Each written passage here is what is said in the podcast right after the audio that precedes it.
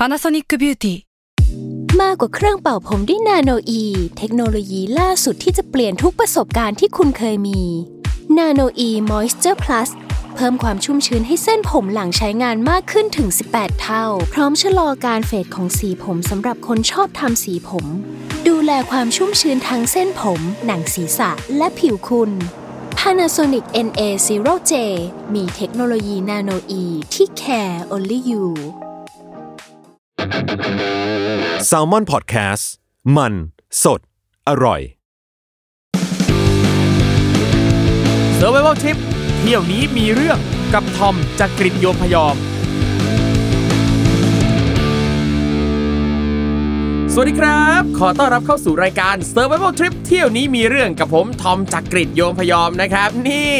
ใครที่เข้ามาฟังแล้วตอนนี้นะครับก็ต้องย้ำกันอีกทีนะครับว่าเรามีช่องทางให้ได้ติดต่อกันด้วยอีกช่องทางหนึ่งนะครับก็คือทาง Facebook Group นะครับชื่อว่า Survival Tips by Survival Trip นะครับก็สามารถมาแลกเปลี่ยนเรื่องราวเกี่ยวกับการท่องเที่ยวการเดินทางได้นะครับอะวันนี้นะครับผมแขกรับเชิญก็อยู่กับเราแล้วอ๋อนี่บอกเลยว่าวันนี้นะครับไม่ธรรมดาครับไม่ธรรมดานะครับอะขอเชิญพบกับพี่ตูนปลานินเต็มบ้า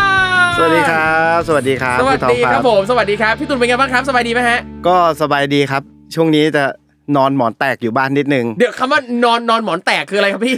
ช่วงที่จะงานน้อยๆหน่อยอ่าสบายเดี๋ยวมาเดี๋ยวมาเดี๋ยวมา ตอนนี้ก็เย็บหมอนไปเพลินๆครับอะแล้วถามหน่อยครับพี่ตูนปกติพี่ตูนชอบเที่ยวไหมครับ จริง ๆ ชอบครับ เป็นคนชอบเที่ยวอ้าวทำไมชอบเที่ยวครับพี่ฮะทำไมชอบเที่ยวอะก็จริง ๆ แล้วที่ชอบเที่ยว เพราะว่าเหมือนกับว่าทุกวันนี้เราใช้ชีวิตแบบ เหมือนมันมีอะไรไล่หลังมาตลอดใช่ไหมอะไรไล่หลังนี่คืออะไรครับอ่าพี่อย่างเช่นหนี้สินเอ่ยอะไรเอ่ยโอ้โหแต่แล้วใช่ไหมครับแบบอ่าหรือแม้แต่เรื่องลูกค้าตามงานหรืออะไรเงี้ยโอ้โหเออหนักหน่วงเลยลูกค้าตามงานเนี่ย เราก็แบบว่าการที่เราได้เที่ยวเนี่ยเหมือนกับแบบว่าเราได้แบบเลี้ยวซ้ายเลี้ยวขวาออกนอกเส้นทางสักแป๊บหนึ่งอ่า ได้หยุดพักได้ไปแบบพูดคุยกับคนอื่นบ้างได้ไปลองทำอะไรที่ ถ้าเราอยู่ในเส้นทางปกติเนี่ยเราเราอาจจะไม่ได้ทำเลยอะไรอย่างเงี้ยครับครับ ก็ถือว่าเป็นการหลีกหนีจากชีวิตอืมคล้ายๆกับว่าปกติเวลาเราใช้ชีวิตกันแบบโดยทั่วไปในชีวิตประจำวันเหมือนกับ มันก็มีทางของมันหรือมีงานใด ๆ ให้เราทำเป็นรูทีนอยู่แล้วอ่าแต่พอไปเที่ยวเนี่ยบางทีเหมือนกับว่าเราอยากไปไหนก็ไปอยากเดินไปนู่นไปนี่ก็ไปไม่ได้มีกรงมีกรอบอะไรขนาดนั้น ใช่แบบไปทำอะไรที่เรายังไม่เคยลองทำบ้างอะไรอย่างครับเงี้ยผครับม ครับพี่ตุลปกติไปเที่ยวที่ไหนบ้างฮะอ่าถ้าสมมุติว่าในประเทศไทยเนี่ยก็จะครับแบบสองสามปีที่ผ่านมาก็จะไม่ค่อยแหละ เพราะว่าอ่าเราจะมีโอกาสไปจังหวัดหลาย ๆ จังหวัดจากการที่แบบเราไปเล่นคอนเสิร์ตหลาย ๆ จังหวัดครับเราก็จะแอบแวบๆไปเที่ยวบ้าง แต่ว่าถ้าเรื่องที่ไปเที่ยวบ่อย ๆ ก็คงไปแบบประเทศ ที่ชอบไปอย่างแบบไปญี่ปุ่นอะไรอย่างเงี้ยครับอ๋อโอ้โห ญี่ปุ่นนี่คือ หลายคนคือชอบมาก ผมเองก็ชอบมากคือแบบ โอ้โหคือผมมีความสุขกับการไปญี่ปุ่นทุกครั้งครับพี่ตุลครับไม่เคยเบื่อเลยอะเป็นประเทศที่ไปเที่ยวได้เรื่อยๆครับ แล้วแล้วผมก็มองว่าประเทศนี้มันเป็นประเทศที่ ถ้าใครคิดอยากจะเดินทางคนเดียวอะ เป็นทริปแรกครับๆผมว่าญี่ปุ่นเป็นตัวเลือกที่น่าสนใจ เพราะว่าก็เป็นประเทศที่ค่อนข้างปลอดภัยแหละครับ ประมาณหนึ่งอะไรเงี้ยการคมนาคมก็โอเคอะไรเงี้ยครับอืมคือแบบ ปลอดภัยเดินทางสะดวกอ่าอาหารการกินอร่อยก็อร่อย อ่ากินได้หมดใช่ค่าของชีพสูงนิดนึง แต่ก็ก็โอเค ก็ยังพอไหวอยู่ครับนะครับอะแต่วันนี้นะครับสิ่งที่พี่ตุลจะมาเล่าจะมาแชร์ประสบการณ์ให้ฟังเนี่ยเกี่ยวกับเรื่องการไปวิ่งครับเออคือผมถามหน่อยครับพี่ตูนเรื่องการวิ่งกับการไปเที่ยวเนี่ย มันเชื่อมโยงกันยังไงมันสัมพันธ์กันยังไงครับพี่อ่าถ้าถามว่าวิ่งกับเที่ยวมันเชื่อมโยงกันยังไง ผมครับว่าอ่ามันเหมือนกันอยู่อย่างคือเราออกตัว ไปข้างหน้าอ่าคือการเดินทางก็คือการการที่เราขับเคลื่อนตัวเองจากจุดหนึ่งไปอีกจุดหนึ่งอ๋อการวิ่งก็เหมือนกันครับ คือเหมือนกับว่าการไปเที่ยวก็คือการที่เราได้เคลื่อนตัวไปข้างหน้าเราได้ไปเห็นอะไรใหม่ใช่ๆการวิ่งก็เหมือนการออกตัวไปแบบนี้ใช่ครับ แล้วแต่ละคนก็จะมีแบบ แม้แต่ว่าเราอยู่บนเส้นทางเดียวกันอย่างเช่น เราไปญี่ปุ่นเหมือนกันครับแต่ว่าในเส้นทางนั้นอะ เราก็มองหาอะไรที่แตกต่างกันออกไปครับ อะไรอย่างเงี้ยครับ วิ่งก็เหมือนกัน บางคนวิ่ง เพราะว่า อยากทำลายสถิติตัวเอง บางคนก็แค่แบบอยากวิ่งเพื่อพาตัวเองไปเจออะไรใหม่ๆครับอะไรเงี้ยครับ ก็เหมือนกันเวลาเราไปเที่ยว ก็เหมือนกับว่า เราบางคนอาจจะแบบอยากไปช้อปปิ้งครับบางคนอยากไปหาของกินอร่อยอร่อยๆอะไรเงี้ยครับ แต่ว่าทุกคนก็ยังอยู่บนเส้นทางเดียวกันครับนั่นคือจุดคล้ายกันของการวิ่งและการเที่ยว แล้วอย่างพี่ตุลพี่ตุลเริ่มวิ่งตั้งแต่เมื่อไหร่ครับทำไมถึงมาเริ่มวิ่งอะเอ่อเริ่มวิ่งจริง ๆ เริ่มจากเริ่มจากการไปเล่นดนตรีเนี่ยแหละครับ ช่วงเมื่อสองปีที่แล้ว เริ่มแบบรู้สึกว่า เวลาเราเล่นดนตรีเนี่ย มันก็จะเล่นแบบประมาณแบบโชว์หนึ่งก็ประมาณชั่วโมงหนึ่งอะไรอย่างเงี้ยครับ ก็เหมือนกับว่า พอเสร็จโชว์เนี่ย ไม่ไหวแล้วหอบกินแบบบางทีแบบเฮ้ยทำไมมันเหนื่อยขนาดนี้อะไรเงี้ยเหมือนปกติเราไม่ค่อยได้ออกกำลังกายอยู่แล้วด้วย แต่ว่าพอเล่นดนตรีเล่นคอนเสิร์ตปั๊บมันต้องใช้พลังเยอะเราเลยเหนื่อยง่ายอย่างนี้แหละใช่ครับ แบบเหมือนเล่นไปกลางโชว์เงี้ย ผมแบบบอกเพื่อนว่า ไม่ต้องอัดมากนะอะพักก่อนยังยังไว้ก่อนเบาๆหน่อยผ่อนเครื่องก่อน พักก่อนพักก่อนแม่บอกให้เธอพักก่อนขอหายใจแป๊บหนึ่งอะไรประมาณนั้นครับ ก็เลยแบบเริ่มรู้สึกว่า เอ้ย ต้องทำอะไรกับตัวเองสักอย่างแล้วอะไรอย่างเงี้ยครับครับ ตอนนั้นก็เลยเริ่มหากิจกรรมอย่างอื่นทำอะไรเงี้ยครับ ก็มีแบบไปเตะบอลบ้าง ไป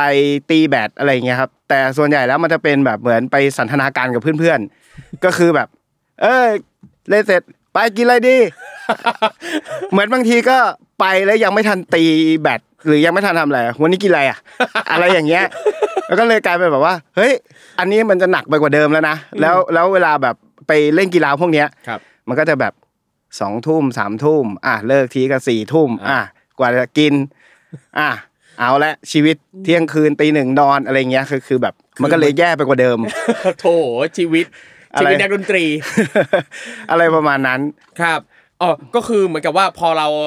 ลองตัดสินใจจะมาออกกำลังกายแล้ว แต่ว่าอืมมันก็มีปัจจัยบางอย่างแหละ ที่ทำให้เรายังไม่ได้ไปถึงจุดที่เราต้องการ ใช่ แล้วหันมาวิ่งยังไงได้ยังไงครับพี่ ก็คือพอเราเริ่มแบบตีแบดเตะบอลอะไรอย่างเงี้ยครับมันก็เหมือนกับเป็นแบบเหมือนว่าเป็นกีฬาที่แบบว่า เหมือนเราใช้แรงใช้จังหวะหัวใจเป็นจังหวะจังหวะ อย่างเช่นโอ้เท่จัดใช้จังหวะหัวใจอะใช้จังหวะหัวใจ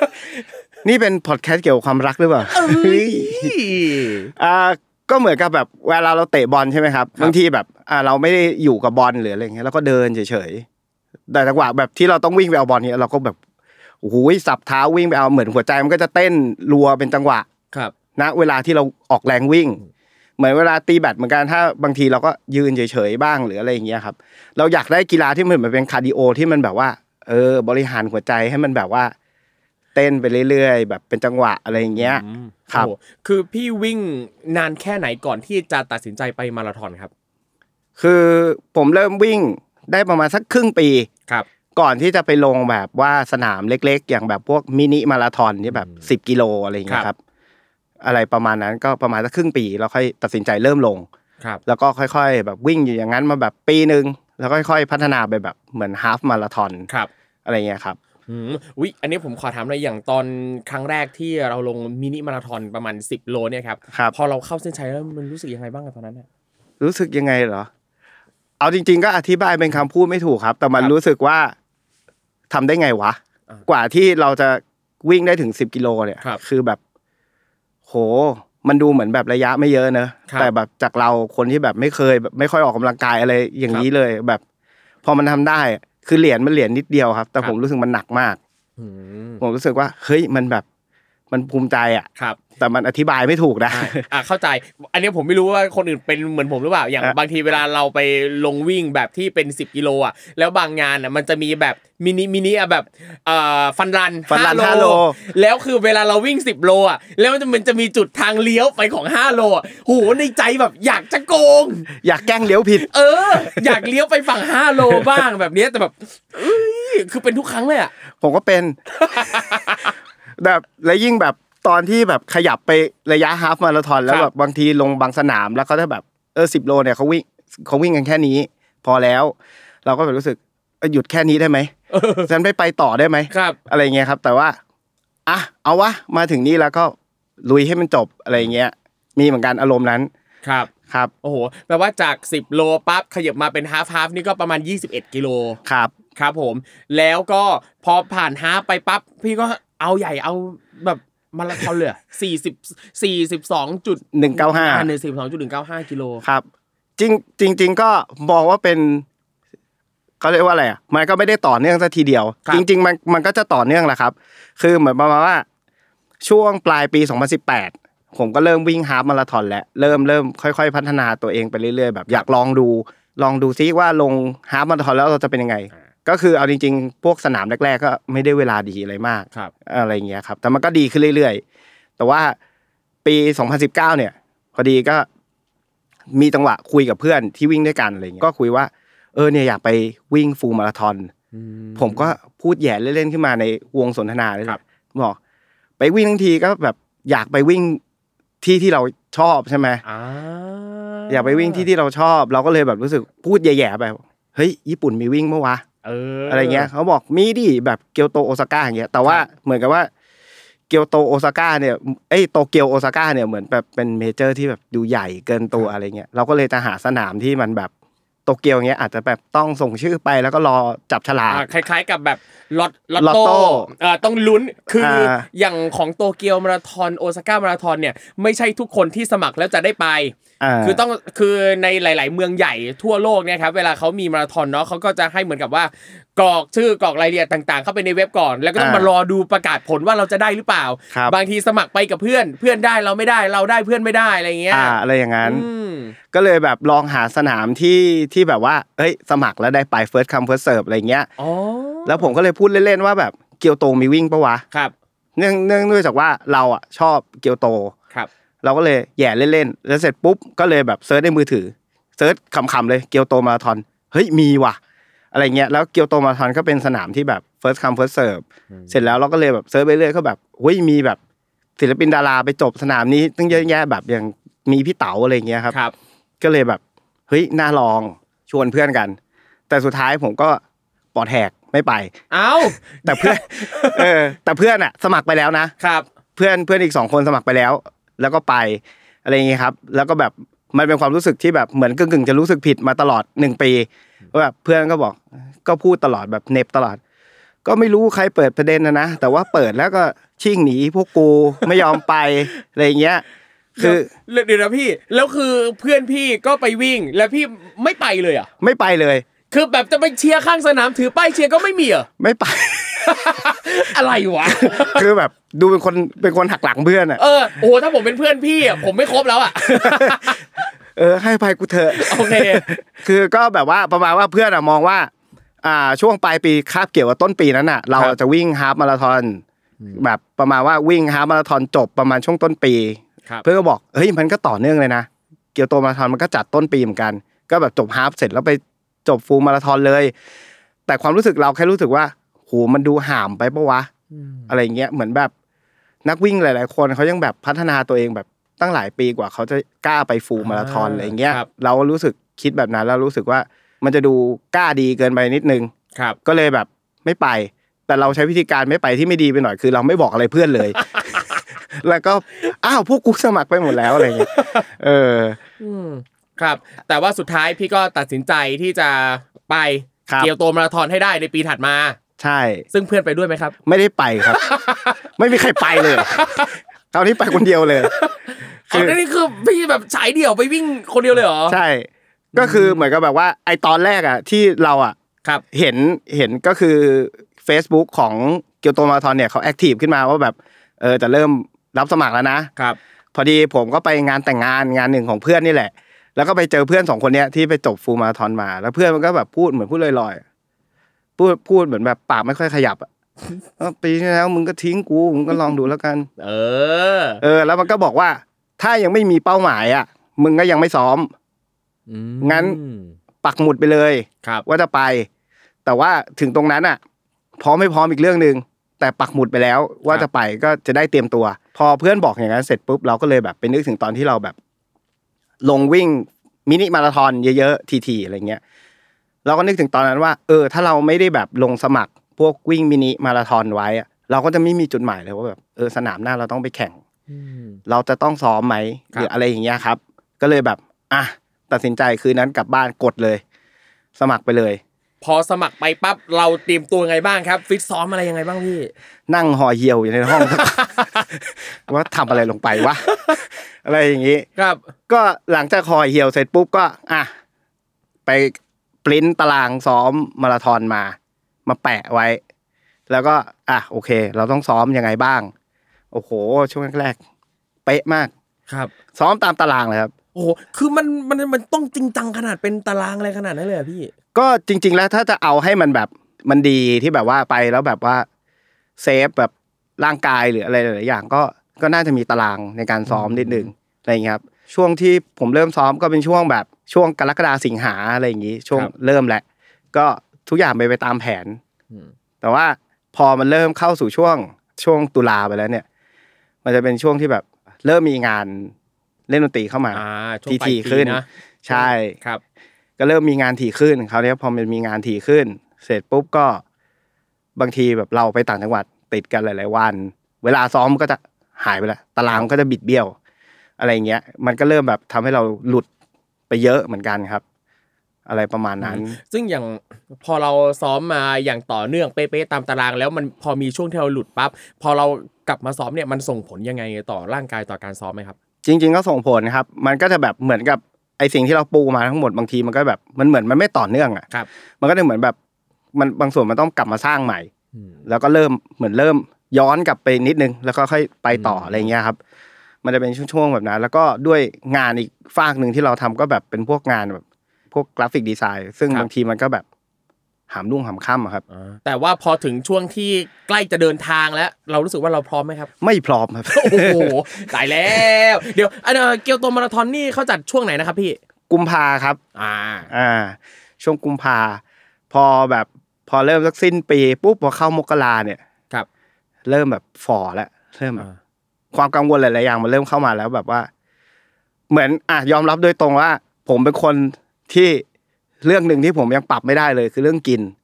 ยังไงครับพี่ คือเรื่องกินเป็นเรื่องสำคัญมาก แต่ว่าผมเป็นคนที่แบบพ่ายแพ้กับของกินอร่อยครับ ผมก็เป็นครับ คือผมยังรู้สึกว่า เออเราก็ยังอยากกินอะไรอร่อยอร่อยๆใช่ไหมครับครับ ซึ่งซึ่งจริง ๆ แล้วมันไม่ดี มันยังตามใจปากอยู่ประมาณหนึง ก็ทำให้เบิดมาว่าน้ำหนักที่มันลดลงมาเนี่ย หายประมาณยี่สิบโลแหละ แต่มันก็ยังแบบคาอยู่ที่ประมาณแบบเก้าสิบไปปลายๆจนถึงแตะ ร้อยครับอะไรประมาณเนี้ยครับ คือผมว่าถ้าผมปรับพฤติกรรมการกินมันอาจจะลดเยอะกว่านี้ครับนั่นแหละครับ สภาพร่างกายตัวเองตอนนั้นกับอะไรหลาย ๆ อย่างทำให้รู้สึกว่าเฮ้ยเราพร้อมจริงเหรอวะเราจะไปจริงๆเหรอวะครับโอ้โหเดี๋ยวอีกไม่กี่สัปดาห์เนี่ย จะแข่งใช่แล้วนะใช่แต่คือในใจคือเรายังคิดว่าเฮ้ยจะไปหรือไม่ไปดีแบบนี้ใช่เหรอพี่ทั้งๆที่เราแบบรู้สึกว่าเราซ้อมเยอะมากกว่าคนปกติที่เคยซ้อมอย่างเช่น บ้านผมอยู่จรัญสนิทวงศ์เลยครับ บางทีผมก็แบบซิตี้รันวิ่งไปสวนลุม คือแบบเหมือนพายว่า ซ้อมให้เยอะที่สุดเท่าที่ตัวเองจะทำได้อะไรเงี้ยครับ โอ้โห เดี๋ยวแล้วการซิตี้รันจากจรัญสนิทวงศ์มาสวนลุมอะครับ ทางเท้าดีใช่ดีมากดีครับ บางช่วงบางช่วงก็แบบถ้ามีคนวิ่งมาข้างหลังผมเอามีดแทงผมก็แบบว่า bye bye ครับอะอันนี้ผมอยากรู้ว่าเราจองตั๋วเครื่องบินเนี่ยไปถึงก่อนก่อนวันวิ่งนานนานไหมครับพี่มีเวลาเตรียมตัวอะไรแบบนั้นไหมไปถึงก่อนวันวิ่งประมาณสองวันอืมครับครับ ก็แค่สองวันก็คือไปถึงก็แบบไปรับเบอร์วิ่งไปรับ bib ก่อนครับครับ แล้วก็อีกวันหนึ่งก็พักอืมเต็มตัวอะไรอย่างเงี้ยครับ เราไม่เคยวิ่งในแบบ เรารู้อยู่แล้วว่ากุมภาญี่ปุ่นหนาวครับ เราไม่เคยวิ่งในอากาศหนาวอ๋อเราก็เลยแบบ มันจะต้องเตรียมตัวยังไง อะไรอย่างเงี้ยครับเออเวเวเวลาเขาวิ่งในอากาศหนาวเนี่ย นักวิ่งนี่เขาใส่เสื้อกันหนาววิ่งกันป่ะพี่ จริง ๆ แล้วจากคำแนะนำของหลาย ๆ คนคือไม่แนะนำให้ใส่อืม ก็คือให้แต่งตัวปกติเพราะว่าเมื่อเวลาวิ่งแล้วแบบร่างกายมันจะปรับร่างกายเราจะร้อนขึ้นเองครับอะไรเงี้ยครับจากคำบอกเล่าของเพื่อนอืมหลายๆคนอะไรเงี้ยครับ ก็จะแต่งตัวปกติอาจจะมีแบบเสื้อแบบเหมือนฮีทเทคเนี่ยเออคล้ายๆฮีทเทคไงครับแบบเป็นแขนยาวขายาวอะไรเงี้ยครับ ครับ แล้วในคืนก่อนเดินทางตอนนั้นรู้สึกยังไงบ้างครับ มัน หวงหวงคือคือเอาจริงคือเราเองก็ไปญี่ปุ่นมาก็หลายครั้งอยู่เหมือนกันใช่แต่การไปครั้งนี้หวงๆมันไม่เหมือนเดิม มันเหมือนแบบไปจริงเหรอวะอืมคือความรู้สึกแบบมันไปเที่ยวคนเดียวก็เคยไปครับ แต่ว่าคราวนี้คือการไปแล้วมันต้องแบกอะไรไปด้วยไม่รู้อะ มันหนักมากแล้วแล้วผมรู้สึกว่า แม้จะมีแบบกำลังใจจากเพื่อนหลาย ๆ คนแบบว่าเอ้ย มาแล้วไปเหอะแบบครับลงแล้วไปอะไรอย่างเงี้ยครับ ก็ยังรู้สึก อึ้งๆอยู่เหมือนกันอะไรอย่างเงี้ยครับ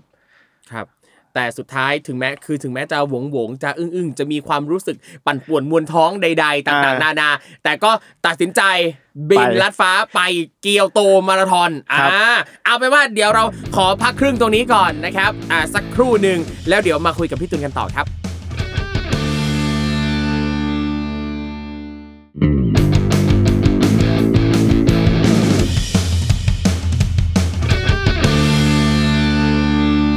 กลับมาคุยกันต่อกับพี่ตุลปลานินเต็มบ้านนะครับนี่ครับเมื่อสักครู่นี้นะครับเราทิ้งท้ายกันไปถึงช่วงที่ว่าพี่ตุลเนี่ยตัดสินใจบินลัดฟ้าไปที่เกียวโตมาราธอนแล้วนะครับอ่าตอนนี้เราว้าร์ปไปอยู่ที่เกียวโตแล้วว้าร์ปมาแล้ว เอออะอากาศหนาวหนาวๆเลย อากาศหนาวเออหนาวๆเลย หนาวจริง รู้สึกยังไงบ้างครับกับเกียวโตครั้งนี้อ่ารู้สึกเกียวโตครั้งนี้เป็นเกียวโตที่แบบค่อนข้างจะสีเทาๆเนี่ย ก็อย่างที่บอกครับมันหนักหนักๆอึ้งอึ้งๆหวงหวงๆบอกไม่ถูกคือครับแบบ มันก็ไม่ได้แบบพอแตะลงพื้นที่ญี่ปุ่นปุ๊บพอแลนดิ้งลงแล้วเราไม่ได้รู้สึกแบบคุยตื่นเต้นจังเลยอะไรเงี้ยเราก็รู้สึกว่า อยากให้มันพ้นช่วงแบบสี่ห้าวันนี้ไปเร็วเฮ้ยขนาดนั้นเลยเหรอพี่ๆใจหนึ่งก็อยากรู้เหมือนกันว่า ไอ้ที่ซ้อมมาคือแบบว่า ที่เราซ้อมมา โอเค เราอาจจะไม่ได้ซ้อมมาแบบดีเลิศขนาดที่แบบจะมั่นใจว่าตัวเองจะเป็น finisher ในสนามนี้ แต่ว่าเรารู้สึกว่า เราซ้อมเยอะมากกว่าที่เราแบบ เราคิดว่าคนอย่างเราอะจะทำได้อะไรอย่างเงี้ยครับครับ คือเราก็แบบอ่าอยากขอลองดูหน่อยว่า ถ้าสมมุติว่ามันจะไม่ได้จบอะ เราอยากรู้เหมือนกันว่าเราจะไปได้ไกลที่สุดในชีวิตเท่าไหร่คือแบบอย่างตอนแรกที่เราแบบวิ่งได้สิบกิโลเงี้ยครับอย่างคราวเนี้ย มันต้องเกินสิบกิโลดิเรามั่นใจครับมันต้องเกินกว่านั้น มันต้องเกินกว่าระยะฮาฟมาราธอนที่เราเคยจบแน่นอนครับเราอยากไปไกลกว่านั้น ก่อนหน้านี้พี่ตุลก็ยังไม่ไม่เคยฟูลมาราธอนเลยครับไม่เคยครับอืมเพราะว่าจริง ๆ แล้วฟูลมาราธอนเนี่ยก็มีแบบพี่ๆหลายคนครับที่แบบรู้จักก็แบบเฮ้ยวิ่งในเมืองไทยให้จบก่อนไหมแล้วค่อยไป แต่เราอะมีความรู้สึกที่แบบว่าอาจจะดูแบบเพ้อสักหน่อยนะครับเราก็รู้สึกว่านะครั้งแรกที่ผมไปญี่ปุ่นเนี่ย ผมไปคันไซแล้วผมก็ไปเจอเกียวโตครับ แล้วมันเป็นเหมือนความรู้สึกที่แบบว่าเหมือนเรา love at first sight ครับ อ่าใช่ เมืองน่ารักเออ เรารู้สึกว่าไปแล้วเราเราก็แบบเฮ้ยเมืองนี้มันดีจังตึกสูงไม่ค่อยมีครับ แล้วก็รู้สึกว่าเออมันเป็นส่วนผสมที่แบบค่อนข้างจะไม่โฉ่งฉ่างกับความทันสมัยกับความเทดิชันครับ เราเลยรู้สึกว่าเฮ้ยเมืองนี้มันพอดีสำหรับเรา เรารู้สึกว่าเราไปเมืองอื่นแล้วเรารู้สึกว่าเราแปลกแยกกว่านี้ครับ อะไรเงี้ยครับ เราก็เลยรู้สึกชอบเกียวโต เราก็เลยรู้สึกว่า ถ้าเราจะจบฟูลมาราธอนทำไมเราไม่จบในเมืองที่เราแบบเราเรารู้สึกชอบมันอะ ครับผมอืมแล้วอย่างไปที่นั่นอ่าอย่างเมื่อกี้นี้พี่บอกว่าไปถึงก่อนประมาณ 2 วันนะคครัรับบในช่วง 2 วันเนี้ยพอไปถึงปั๊บเราต้องซ้อมเพื่อปรับร่างกายให้เข้ากับสภาพอากาศอะไรอย่างนี้ป่ะครับ จริง ๆ ตั้งใจไว้อย่างนั้นอ้าวแต่ว่าพอไปถึงจริงๆไม่ได้ทำแต่เข้าใจเลยว่าถ้าเป็นผมเนี่ยผมก็ไม่ทำอากาศมันต้องน่านอนอะน่านอนน่านอนแล้วชวนให้ไม่ทำอะไรเลยครับ แต่ว่า ตอนไปเนี่ยก็มีพี่ๆแบบเหมือนศิลปินดาราไทยไปเยอะอย่างผมก็ติดตามเหมือนติดตามพี่เมจิ ครับพี่ครับเมจิอโณมาใช่ แล้วก็เห็นพี่เมจิไปถึงก่อนตั้งนานแล้ว แล้วพี่เมจิก็ไปซ้อมแบบซ้อมในเกียวโตก่อนแล้วด้วย แล้วก็แบบครับรู้สึกหูแบบรู้สึกเรารู้สึกเห็นพี่เมจิแล้ว มีพลังแบบมีพลังมากเลย เราแบบคิดเล่นๆคืนเนี้ยมาถึงคืนแรก ขอแบบกินอะไรอุ่นๆแล้วนอนแล้วพรุ่งนี้แบบไปซิตี้รันแบบเออเหยาะๆสักหน่อยครับ ลืมตาตื่นมาอีกทีเกือบเที่ยง เจ็ตแลกอ่าเจ็ตแลกไม่น่าจะสองชั่วโมงเองนะ ไม่น่าเอามาใช้ได้ ก็แบบว่าอะไม่เป็นไร รอใส่พรุ่งนี้ทีเดียวเลยละกันครับ อะไรอย่างเงี้ยครับอืมก็คือไปถึงปั๊บไม่ได้ซ้อมอะไรใดๆทั้งสิ้นไม่ไม่แล้ว ขอพักละกันเจอกันวันจริงเลยเออดูห้าวมากเท่มากแล้วอย่างอย่างอันเนี้ยครับ เราต้องไปรับบิบรับอะไรก่อนใช่ก่อนวันจริงใช่ไหมฮะก็คือก็คือไปถึงพอลงเครื่องปุ๊บก็เข้าเกียวโต แล้วก็ไปรับเบอร์วิ่งเลยครับ แล้วก็จะมีชิปฝังอยู่ในนั้น ก็คือเป็นชิปที่แบบว่าเหมือนกับเวลาเราเข้าเช็คพอยต์แบบจุดแต่ละระยะอะไรเงี้ยครับเขาก็จะแบบ เข้าระบบว่าแบบอะเราผ่านจุดตัดตัวตรงนี้แล้วนะอะไรเงี้ยครับอ๋อแล้วก็มันก็จะไป sync กับแอปพลิเคชันที่แบบครับว่าอ่าเหมือนเพื่อนๆ หรือใครอยากเชียร์เราเงี้ยก็จะเอาไอ้เบอร์เบอร์วิ่งของเราเนี่ยแหละค่า key เข้าระบบในแอปพลิเคชัน แล้วก็จะรู้ว่าตอนเนี้ยเราถึงตรงไหนแล้วอะไรเงี้ยครับอ๋อครับ ซึ่งอย่างอย่างชิปอันเนี้ยมันก็จะช่วยเราได้ตรงที่ว่าเหมือนกับว่าเขาก็จะมีเอ่อจุดตัดตัวตรงเนี้ยอ่าหมายหมายถึงว่า สมมุติว่าถ้าภายในระยะเวลาที่กำหนด ถ้าเรายังไม่ใช่ถึงจุดเนี้ยคือเหมือนกับว่าเราถูกตัดออกจากการแข่งขัน ใช่อ่าเอออะไรประมาณนั้นขอบคุณครูทอมที่อธิบาย พอพอรู้บ้างนิดหน่อยพอรู้บ้างนิดหน่อยเออประมาณนั้นครับครับผม รับเรียบร้อยทุกอย่างพร้อมพร้อมแล้วสำหรับวันจริง ไม่พร้อมอ้าวพี่พี่มีบิบพี่มีทุกอย่างแล้วพี่ต้องพร้อมแล้ว สภาพจิตใจยังไม่ค่อยพร้อมเท่าไหร่เอ้ยทำทำไมถึงไม่พร้อมครับ อาจจะด้วยเพราะความที่เราไปคนเดียวด้วยเราไปคนเดียวแล้วเรารู้สึกว่าอย่างเวลาวิ่งในเมืองไทย ก็โอเค ว่าเราบางสนามเราก็ไปคนเดียวครับ แต่ว่ามันยังอยู่ในเมืองไทยไงเหมือนพอไปสนามแล้วเราก็รู้สึกว่าเฮ้ยที่นี่ยังเป็นบ้านเราอยู่แต่พอไปที่นู่นเรารู้สึกว่าแบบเฮ้ยมันไม่ใช่มันมันเหมือนกับ มันแปลกถิ่น เราเรามาวิ่งในสนามบ้านเขาอ่ามีความแปลกถิ่นนิดนึงนิดนึงอไม่ค่อยหลับเลยก็กระสับกระส่ายโอ้นอนไม่หลับเลย และยิ่งคืนนอนไม่หลับเนี่ย มันมีเหตุก็คือ เราเราลืมว่าก่อนที่เราจะขึ้นเครื่องมา เราอยากเราว่าเราจะเช็คสภาพอากาศ แต่ว่าเราลืม แล้วพอคืนนั้นอะขณะที่เราเตรียมของคืนก่อนวิ่งนะครับเราเตรียมของทุกอย่างว่าแบบ อ่าเดี๋ยวเราต้องใช้อะไรบ้างอะไรเงี้ยครับ เราได้ยินเสียงแปะแปะแปะแปะข้างนอก แล้วเราก็แบบว่า เปิดแง้มหน้าต่างไปดูครับ ฝนตกแล้วเราก็เลยแบบเช็ค เช็คสภาพอากาศวันวิ่ง ก็บอกว่า ฝนตกตั้งแต่คืนเนี้ยไปจนถึงประมาณสามโมงสี่โมงอีกวันหนึ่งเลย ก็คืออ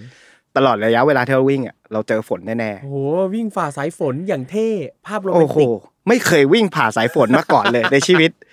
คือมันก็เลยกลายเป็นโจทย์ใหม่ที่วิ่งเข้ามาว่าแบบ หนาวแล้วมีฝนอีกอื้อหืออะไรอย่างเงี้ยครับ ทั้งหนาวทั้งเปียก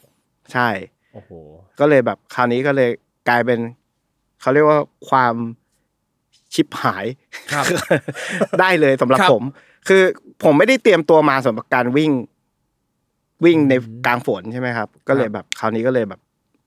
ทำไงดีวะอะไรอย่างเงี้อุ๊ยยอะพี่อันนี้ผมอยากรู้ว่าอย่างถ้าเป็นนักวิ่งคนอื่นเขามีแบบซ้อมสำหรับการวิ่งมาราธอนกลางสายฝนอะไรอย่างงี้ป่ะครับ เออผมว่าเป็นเรื่องของประสบการณ์มากกว่าอืมครับว่าแบบว่ามันเป็นเรื่องที่เราจะไปเลือกซ้อมสนามแบบว่า เอ้ย วันนี้ฝนตกเราจะไปซ้อมอะไรเงี้ย เราเลือกไม่ได้ใช่ไหมครับอ่าครับแต่ผมว่าการที่พี่ๆนักวิ่งหลาย ๆ คนที่แบบเจนสนามมากๆ เคยเจอสภาพอากาศหลาย ๆ แบบ ผมว่าประสบการณ์มันจะช่วยสอนครับตรงนั้นได้ แต่ผมเนี่ยไม่เคยมีประสบการณ์แบบนั้นเลยครับ อะไรเงี้ยครับโอ้โหถ้าเป็นผมผมก็ช็อกช็อกอยู่นะไปถึงแล้วคุยว่าเชี่ยต้องวิ่งกลางต้องสาทำฝนยังไงอะ ถ้าแบบวิ่งวิ่งแล้วเท้ามันชุ่มไปด้วยน้ำแล้วเราจะครับเป็นยังไงอะไรเงี้ย คือผมไม่รู้เลยอืมไม่มีประสบการณ์มาก่อนครับ คราวนี้ก็เลยกลายเป็นโจทย์ใหม่ที่วิ่งเข้ามาครับครัแล้วบพี่จัดการยังไงบ้างครับ ก็แบบว่าเหมือนกับเรายังมีเรายังดีที่เราแบบ เหมือนมีเสื้อวอร์มตัวหนึ่งที่แบบเป็นผ้าที่มันกันน้ำได้บ้างอะไรเงี้ยครับติดไปด้วยเราก็เลย เออ เอามันไปด้วยดีกว่า ข้ามไปวันจริงเลย ครับ ตื่นเช้าก็คือนอนไม่หลับแหละ เช้ามาก็ออกมายืนแบบ เออ จะไม่หยุดจริง ๆ ใช่ไหม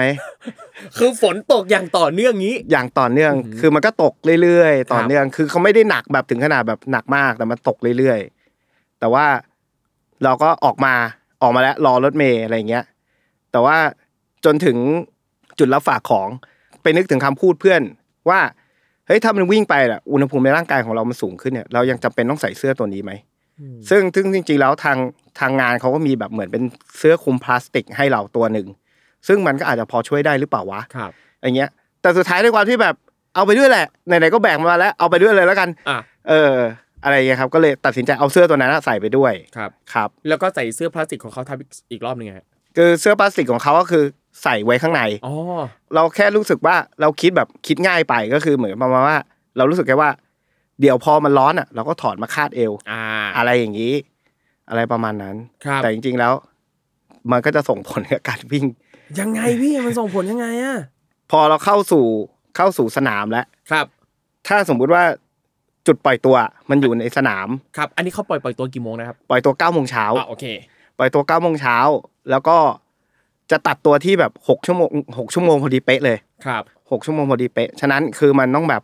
แอบแอบเคี่ยวอยู่เหมือนกัน เรื่องเวลา ซึ่งแบบเราก็รู้มาก่อนแล้วแหละ เราก็จะพยายามทำให้ดีที่สุดแต่ว่า ปล่อยตัวเก้าโมงเนี่ย คือถ้าจุดปล่อยตัวเนี่ยอยู่ในสนามสุข ผมจะอยู่แถวสนามเทพอืมครับอ่าก็จะอยู่อีกสนามหนึ่งเพราะผมจะอยู่บล็อกก็จะแบ่งเป็นบล็อก A B C D ไล่ไปตามแบบ เหมือนผมคิดว่าก็คงไล่ไปตามแบบสถิติที่เรากรอกเข้าไปว่าเราจบอืม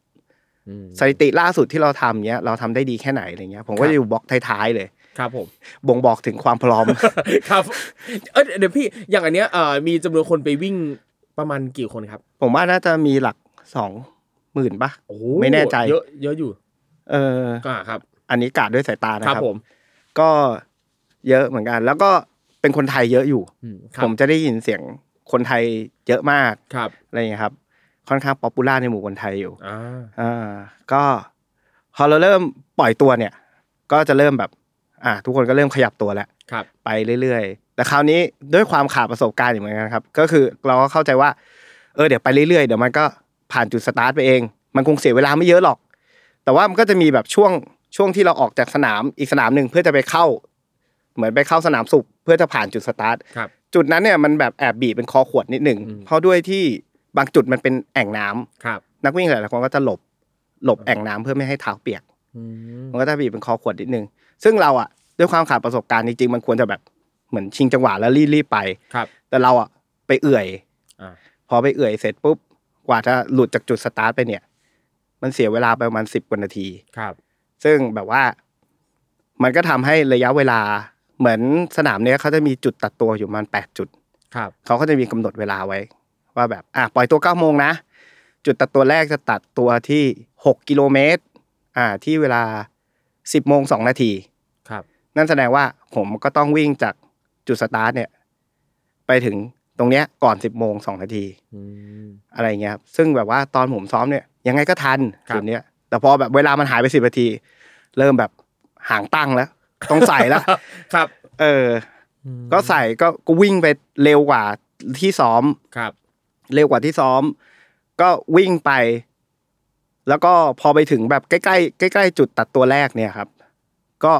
คนญี่ปุ่นที่แบบเขายืนเชียร์อยู่เขาก็เริ่มแบบส่งสัญญาณอะไรบางอย่าง เริ่มโวยวายขึ้น ซึ่งแบบเราก็อยากหันไปบอกว่า แปลให้หน่อยได้ไหมฟังไม่ออก ต้องการจะสื่อสารอะไรเหรอเอออะไรอย่างเงี้ยครับแต่ก็มีแบบเขาก็ยกมือบางคนก็ยกมือขึ้นมาแบบ เหมือนยกมือเป็นท่ากากบาทว่าแบบ เหมือนส่งสัญญาณไม่ดีให้เราแล้ว เราก็รู้สึกว่า ให้พี่เหรอส่งให้พี่เหรอใช่เขาแบบคือคือเขาทำมือไขว้เป็นกากบาทตรงหน้าอกใช่รู้ว่าอย่าใช่อืมคือคือถ้าเขายกชี้ไปอีกฝั่งหนึ่งผมจะเข้าใจว่าเออเขาจะแปลงร่างแต่ไม่ใช่โอเคคือเขายกค้างอยู่ท่านี้ครับแล้วผมก็แบบไม่เข้าใจ แต่ผมคิดว่าสถานการณ์ไม่น่าจะดีแหละ ก็เลยแบบรีบวิ่งไปแล้วแบบพอมาหันมาดูนาฬิกาเฮ้ย มันสิบโมงแล้ว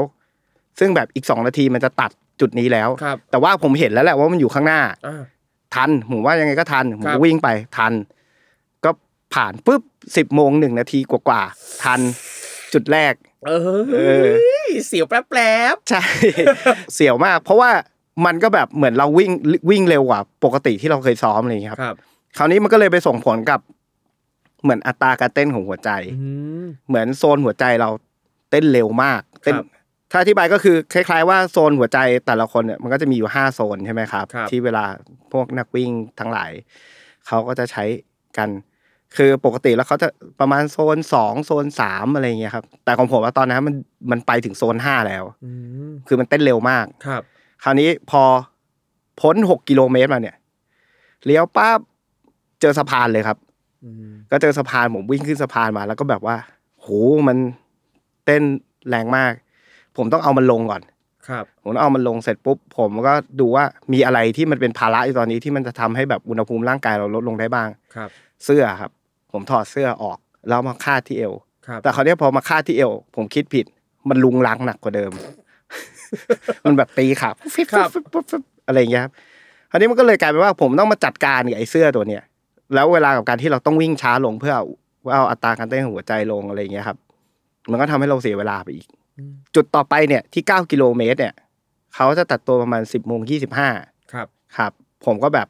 เออน่าจะทันแหละอืมพอเราวิ่งไปเรื่อยๆพอวิ่งไปเรื่อยๆพอมันไปวิ่งคนเดียวเนี่ย มันเหมือนกับถ้าปกติผมเคยไปวิ่งฮาล์ฟมาราธอนกับเพื่อนเนี่ย มันก็จะมีแบบคอยหันมาบอกกันว่าแบบอะเฮ้ยเหมือนมีมีบัดดี้ไปด้วยใช่ใช่ก็จะแบบคอยดูแลกันเฮ้ยไม่ทันละต้องเร่งละหรืออะไรอย่างเงี้ยครับผมก็แบบ เออ ดูแต่ตัวเลขบนนาฬิกาว่าเอออัตราการเต้นหัวใจผมเริ่มลดแล้วนะ เริ่มดีขึ้น แต่เราลืมไปว่าเวลาจริงอะ มันกำลังน้อยลงครับ พอสักพักหนึ่งพอแบบช่วงประมาณแบบ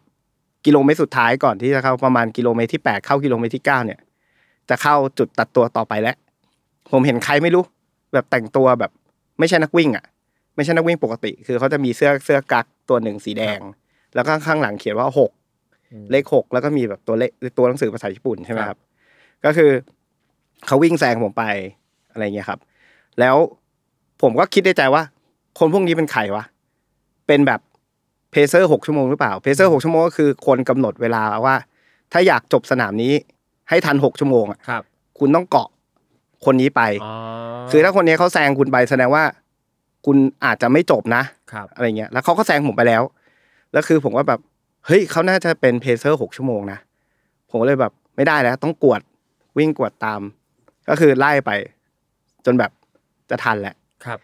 เขาก็วิ่งเข้าจุดตัดตัวไปแหละ ได้สักแป๊บหนึ่งผมก็กรวดวิ่งตามไปเลยแบบ คือในสนามเกียวโตมาราธอนเนี่ยครับ ถ้าสมมุติว่าใครที่วิ่งไม่ผ่านจุดตัดตัวเนี่ย ผ้าสีขาวที่เป็นฉากสีขาวมันจะถูกดึง ดึงขวางไว้เลย โอ้โหขวางไว้เสร็จแล้วคราวเนี้ยอีกนิดเดียวครับ คือประมาณแบบนับก้าวประมาณสักสิบยี่สิบก้าวผมก็น่าจะเข้าจุดตัดตัวตรงนั้นได้ครับแบบ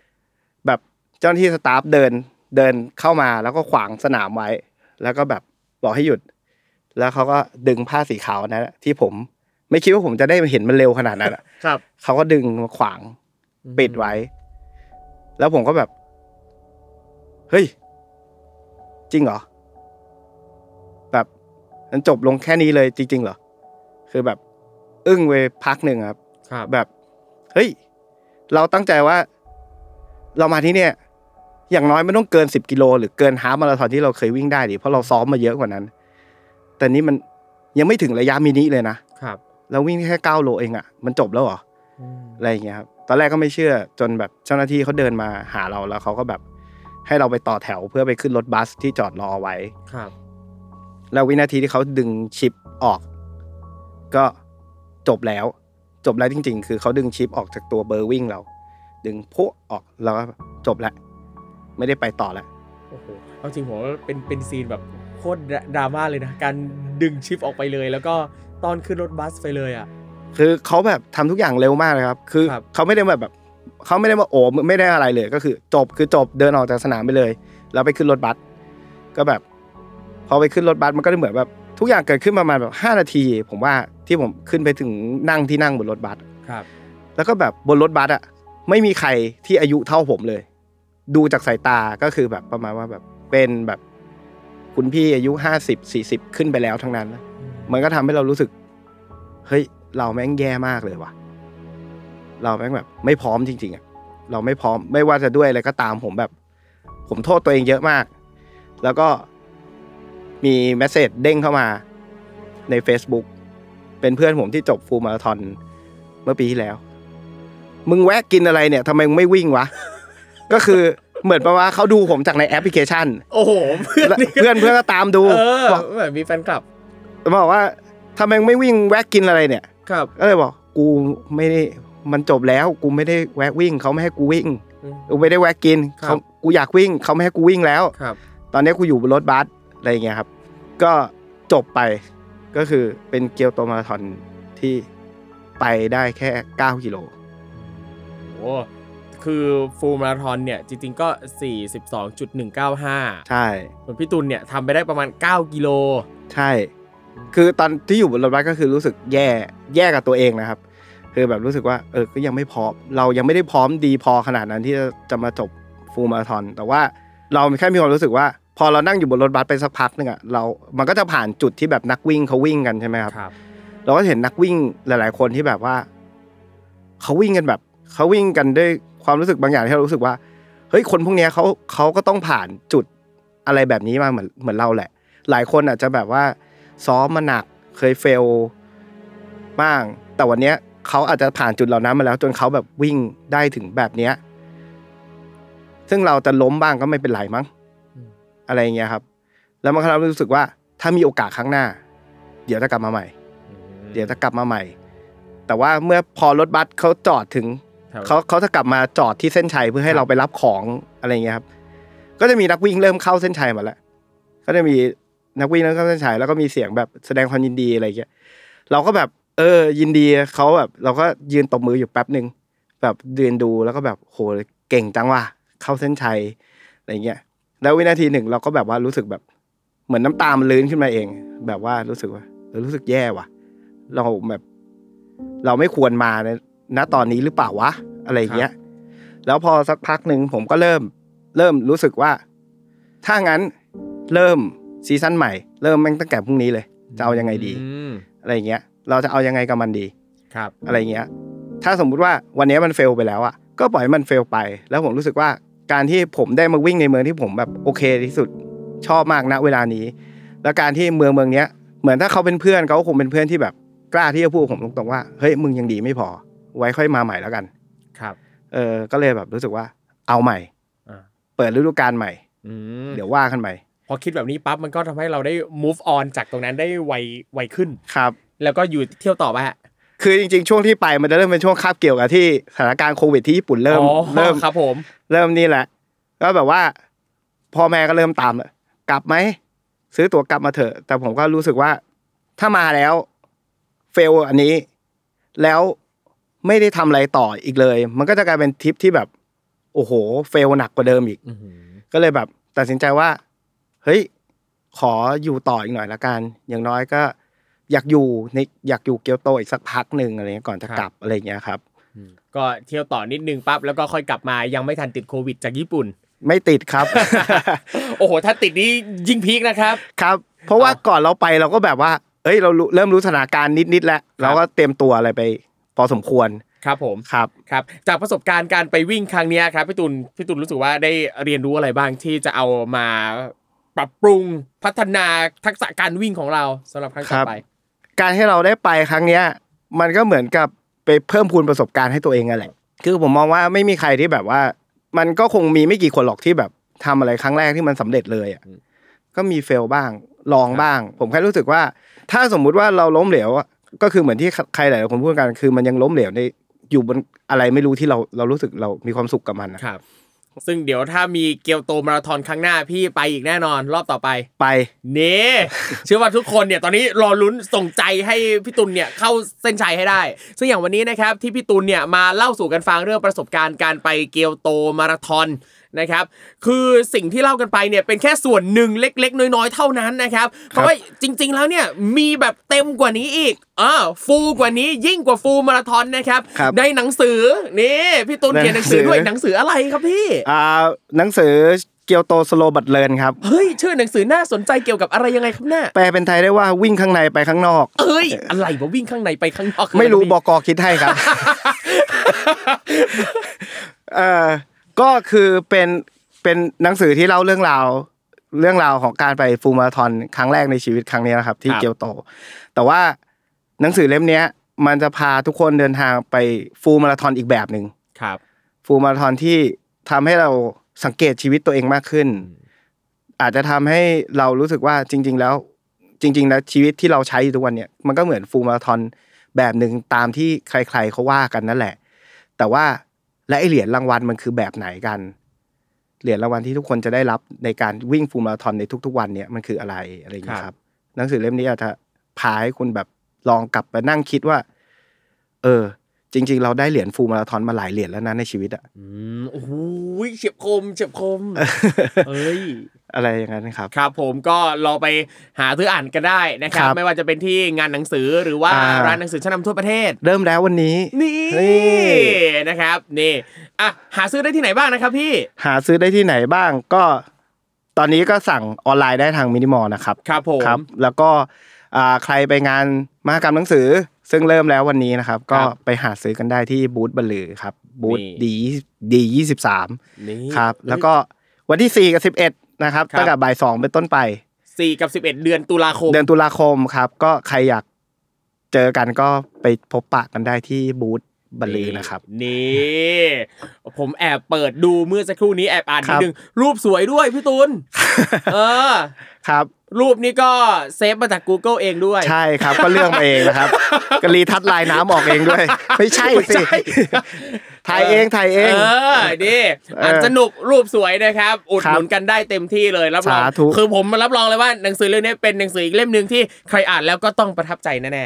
กราบขอบพระคุณครับ สาธุบุญโยเรครับอ้าววันนี้นะครับขอบคุณพี่ตุลมากๆนะครับที่ได้ให้เกียรติมาเล่าประสบการณ์ต่างๆ เหล่านี้ให้เราได้ฟังกันขอบคุณนะครับขอบคุณครับขอบคุณครับ และคุณผู้ฟังนะครับ สามารถกลับมาติดตามรายการ Survival Trip ได้ใหม่ครับทุกวันพฤหัสนะครับตอนใหม่ๆมาทุกวันพฤหัสนะครับฟังได้ทุกช่องทางเลยครับไม่ว่าจะเป็น Spotify Podbean Apple Podcast Google Podcast แล้วก็ YouTube นะครับ แล้วถ้าคุณผู้ชมท่านไหนนะครับ รู้จักแขกรับเชิญหรือว่าตัวเองเนี่ยแหละนะครับ ไปประสบเหตุเพศภัยใด ๆ จากการเดินทางท่องเที่ยวไม่ว่าจะเป็นในประเทศหรือต่างประเทศ อยากจะมาเล่าประสบการณ์ให้แฟนๆของเราได้ฟังกัน ก็สามารถติดต่อกันเข้ามาได้นะครับ ทาง Facebook Salmon Podcast นะครับสำหรับวันนี้นะครับผมทอมจากกรีฑยมพยอมและพี่ตูนปลานินเต็มบ้านนะครับต้องขอลากันไปก่อน เจอกันใหม่ครั้งหน้า สวัสดีครับ